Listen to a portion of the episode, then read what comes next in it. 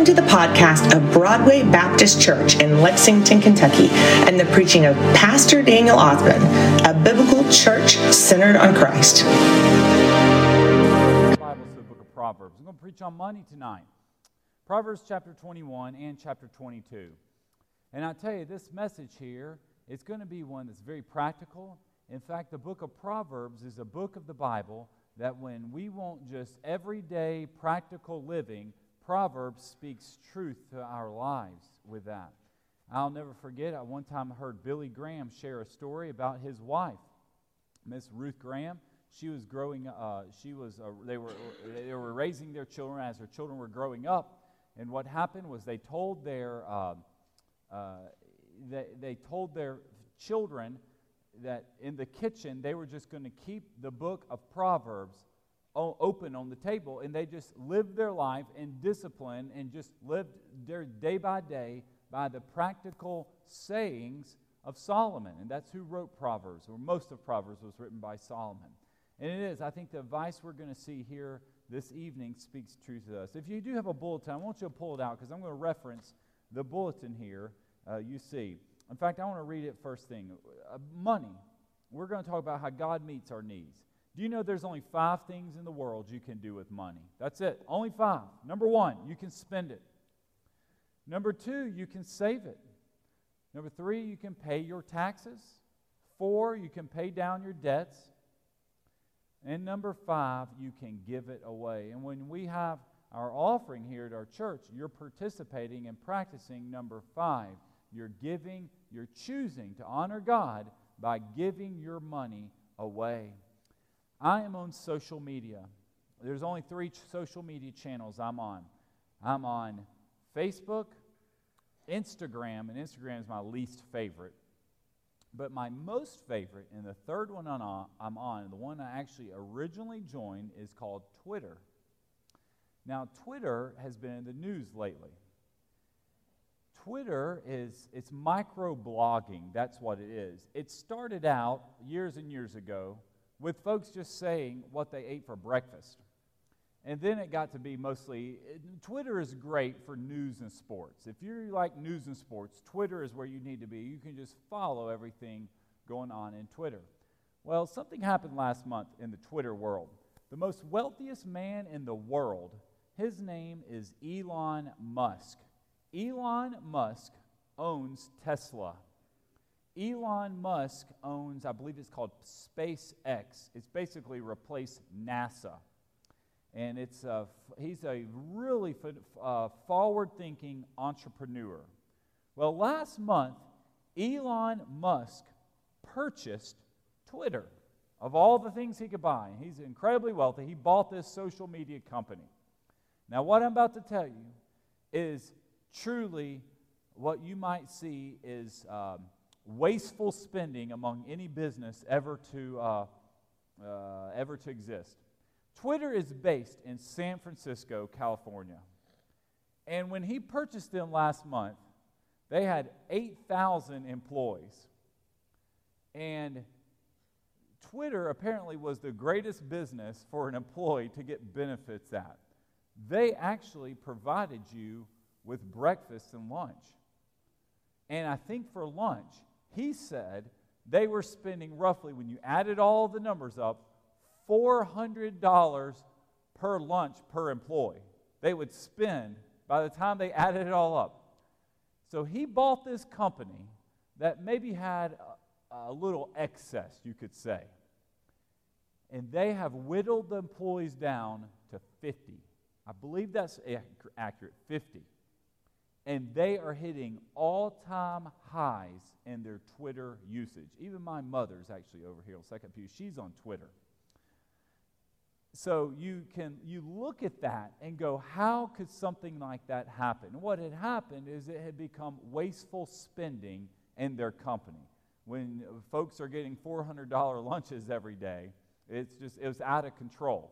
And he was determined. He saw that there was an opportunity to take this business and make it very profitable.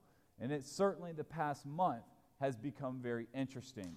We're going to see here in our Bibles tonight, we're going to see how the Bible teaches us how we need to be wise and we need to be not just, we hear this phrase all the time in church life, Christianity, good stewards. But now we're about to see what God says exactly how to be a good steward of your money. The truth is, folks, stuff costs more, and everything costs money. The question is, on everything in his life, how much does it cost? Most of your phone calls you receive, if it says spam risk or telemarketer, if you answer that phone call, you know what's on the other end. It's someone selling you something. If someone knocks on the door, it's very likely either going to be someone selling you something, a preacher, or it's going to be, um, uh, if it's political season, someone knocking on your door, uh, campaigning, or their campaign teams out knocking on doors. That's about it. That's who visits folks now.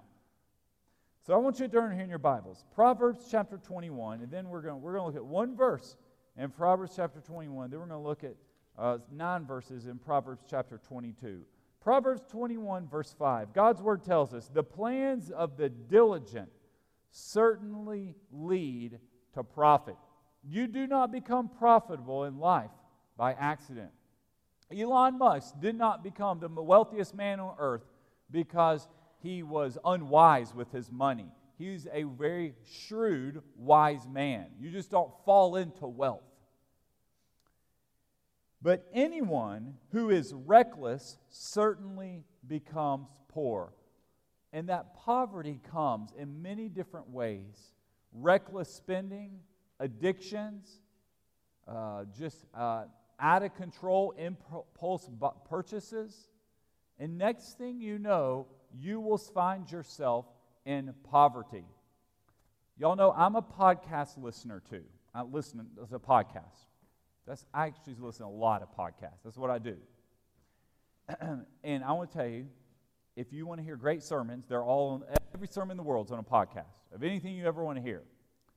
Well, I was recently listening, recently like yesterday, listening to a podcast from a gentleman who led a church called Mars Hill Church. It was outside, or it was actually in Seattle, Washington. And the pastor of that church, um, their, their, their, church actually, they had planted a lot of campuses. They were very, Uh, uh, just very aggressive in their ministry. And they kind of had a, a, he was a shock pastor. He was one of those guys that would do things to get a, a, a rouse out of the crowd. His name was Mark Driscoll. Some of you may have heard of him. Well, about five, four or five years ago, that entire church, listen, it went out of business. And here's how it went out of business. He did something in, in spending in church ministry called the Hail Mary. What he would do, and eventually the Hail Mary can only go so far. You know, a good quarterback can maybe throw a 50 yard Hail Mary. Hail Mary is when you've got down to the last play of the game and you need a touchdown. So you're standing on the 50 yard line and you chunk the ball down there. You hope the receiver catches it and you score a touchdown. Then you get back and you're on, the, you're on your own 40. Then it's a 60 yard pass. Then you get back and you're on your own 30. And so the farther you get back, the harder it is. The pastor of this church, Mark Driscoll, this is the way they plan their spending. He spent lots of money at the beginning of the year. Spend, spend, spend, spend. Then the last two months in Dece- or November and December, they had a massive campaign for their church to pay for all of this stuff they just spent. But the problem was, and so they would have to roll out uh, November, December was their stewardship months for raising money. Every sermon was on money. Oh, they were having banquets, any way they could get a dollar to basically pay for what they just spent at the beginning of the year. It worked the first year. But then the second year, he was getting farther and farther back. The Hail Mary was getting deeper and deeper.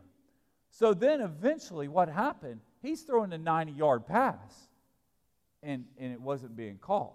They weren't making it. And the church collapsed all of their campuses. This church ran thousands and thousands of people. Maybe many of you have heard of that church before out in, in Washington. It's not a Southern Baptist church. You can Google his name and look up about their life, about their ministry, but that is an example of what this Bible verse tells us reckless spending, reckless living. Folks, eventually it leads to poverty. So look here, your, we're going to read nine more verses. Look over at Proverbs chapter 22. We're going to read these verses here. A good name is to be chosen over great wealth. Favor is better than silver and gold. Rich and poor have this in common the Lord makes them all. The Lord, uh, the Lord makes rich and poor. It is, not, it is not wrong to be wealthy. In many ways, wealthy people have done very good managing their money. They have done. They, they don't, no one falls into wealth. A sensible person sees danger and takes cover, but the inexperienced keeps going and are punished. Humility, the fear of the Lord, results in wealth, honor, and life. There are thorns and snares on the way of the crooked. The one who guards himself stays far from them. Start a youth out on his way. Even when he is old, he will not depart from us. Folks, this is why it is so important for our children and our teenagers and our grandchildren to be in church. You point people the right direction, and then when they are old, they will not depart. I'm just going to we'll just do our, our Sunday night poll. Who here went to church as a child? If you went to church as a child, raise your hand. You look around, the majority of hands are up. Because the Bible verse tells us here you start a young person on the way to the Lord, on the right way, and yes, they might go through some seasons of sin and uh, backsliding, Uh, making some poor decisions, but they know you have planted those gospel seeds in their life while they were young, and when they are old, they will not depart from it. The rich rule over the poor, and the borrower is slave to the lender. This Bible verse here, if you've ever heard of Dave Ramsey, he's actually become a multimillionaire on this one Bible verse. Dave Ramsey, he goes around writing books, giving seminars, speaking in churches, writing church curriculum over Proverbs 22 7 and about the evils of debt. If you borrow money, you are on the hook for who lent you that money. That is a principle that is three, this is 3,000 years ago when this was written, and it still applies today. And that's the danger of debt. The Bible, Bible's telling us here if you want to be a slave, you just need to start borrowing money. And next thing you know, you, you will be a slave to the monthly payment for paying that back. I want you know, this is a message here uh, folks today need to hear this. Uh, y'all know credit card debt in the United States is at an all time high. All time history of our country, it's an all time record. The one who sows injustice will reap disaster, and the rod of his fury will be destroyed. Now, look at this last verse for this evening here. A generous person will be blessed for he shares his food with the poor. Do you want the blessing of the Lord? Then we practice generosity. So when we look here on this handout that I gave for our Sunday night handout, what happens is what do you do with your money? That number five, you give it away. That is practicing generosity. And the Lord tells us when we are free and we are able to do that, we will be blessed. The thing about money, Money is morally neutral. It's what you do with your money that honors or dishonors God. God doesn't meet your needs based on your resources. When the Lord looks at us and He sees the needs we have, He doesn't look at our resources and say, Well, I'm going to meet or not meet your needs. Rather, He meets our needs based on His resources. It's the Lord's resources that He extends to us, His graciousness that helps us make ends meet and gets us through life. When we honor God with our money, it shows you trust Him with all of your needs. And I want to tell you, when it comes to money, this here is for many the most difficult and challenging thing for people to do because this determines where wh- which your money money is morally neutral. You just point it in the direction of where you want to go. And if you do not guide your money to where you want to go, you will lose your money. It will go everywhere and it will be gone. So, what we do, being good stewards and being a good church and be serving on the budget and finance committee and being a church that's very wise with our giving, what we are doing is we are just pointing our money. Here's what we value. Here's what we think is important. Here's the direction God wants us to go in. You're pointing it to the where the Lord wants you to go. So, wrapping this up this evening, what do we do? God meets our needs. How? Because He sees, not because we're worthy, but because He has the resources and able to do it. He gives us what we need, and He expects us to be a good steward of that and taking our money and pointing it in the right direction. And I want y'all to know with inflation and with the cost of everything now, there is no more important message to folks than how to manage, how to point their money, and how to be frugal with their money. Because if you aren't, you won't have it, it will vanish away. This is a message not just for senior adults. We have a generation of folks. we have folks in Washington and Frankfort that need to hear this. They're taking what we have entrusted. God has entrusted us with what we have, and we are to point it back towards Him. Lord, I thank you for your word. I pray that our message tonight will be one that is focused on you, on taking what you have given us and pointing it towards you. Lord, I just pray as we have our invitation, as we close with an invitation, that we will respond to the gospel. Lord, there's many of us here that maybe we are in debt. We are enslaved. We, we, have, we have taken money and now we've become uh, borrowers that owe others. Lord, help us see that money is morally neutral and we need to be wise stewards with what we do with it, not wasteful. Jesus, I just pray this invitation. We respond to what you're doing in our lives. In Jesus' name we pray. Amen. We're going to close our worship service here with an invitation to respond to the gospel. So I'm going to invite everyone to stand up. David Dale is going to sing us our song. As we stand up, I'm going to be standing out front. If you want to join Broadway Baptist Church tonight, you come take my hand and say, Pastor, I want to be a part of a church that's a Bible believing church that points his money in the right direction. Just